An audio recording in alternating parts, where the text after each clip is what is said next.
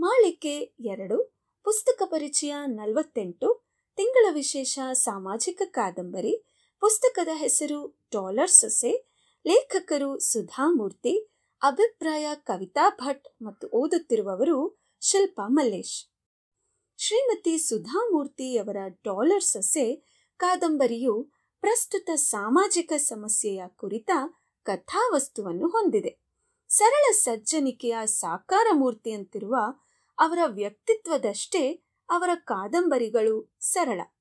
ಸಾಮಾನ್ಯ, ಸರಳ ಶಬ್ದಗಳಿಂದ ಕೂಡಿರುವ ಬರಹ, ನಿರೂಪಣೆ ಸುಲಭವಾಗಿ ಓದಿಸಿಕೊಂಡು ಹೋಗುವುದು ಅವರ ಕಾದಂಬರಿಗಳ ವಿಶೇಷ.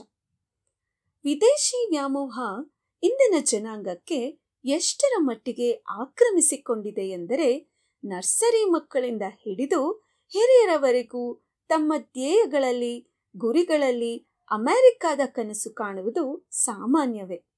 ಜಗತ್ತಿನ ಅನೇಕ ಜನರನ್ನು ತನ್ನತ್ತ ಸೆಳೆದುಕೊಳ್ಳುವ ಆಕರ್ಷಣೆಯ ಜಾಲಕ್ಕೆ ಬೆರಗಾಗುವಂತೆ ಮಾಡುತ್ತದೆ.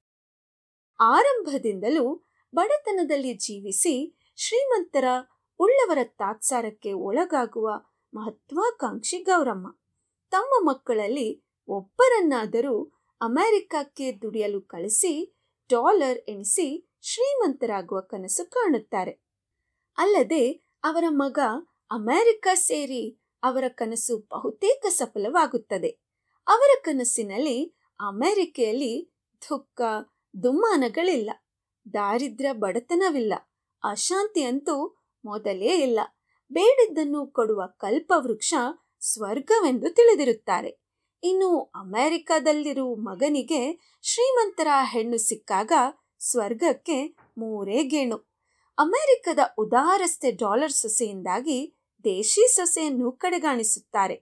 ಆದರೆ ಅಮೆರಿಕಾಗೆ ಹೋಗುವ ಅವಕಾಶ ಬಂದು ಹಿಗ್ಗಿ ಅಮೆರಿಕ ಸೇರಿದ ಮೇಲೆ ಒಂದು ವರ್ಷದಲ್ಲಿ ಡಾಲರ್ ಸೊಸೆಯ ನಡತೆ, ಅಲ್ಲಿಯ ಜನರ ಜೀವನ, ಸಮಸ್ಯೆಗಳಿಂದ ಸರಿಯಾದ ಪಾಠ ಕಲಿತು ಮರಳುತ್ತಾರೆ. ನದಿಯ ಆಚೆಗಿರುವ ಹುಲ್ಲುಗಾವಲು ಸದಾ ಹಸಿರಂತೆ ಎನ್ನುವುದು ತುಂಬ ಸತ್ಯ. ನೀವು ಓದಿ ಆನಂದಿಸಿ. ಧನ್ಯವಾದ.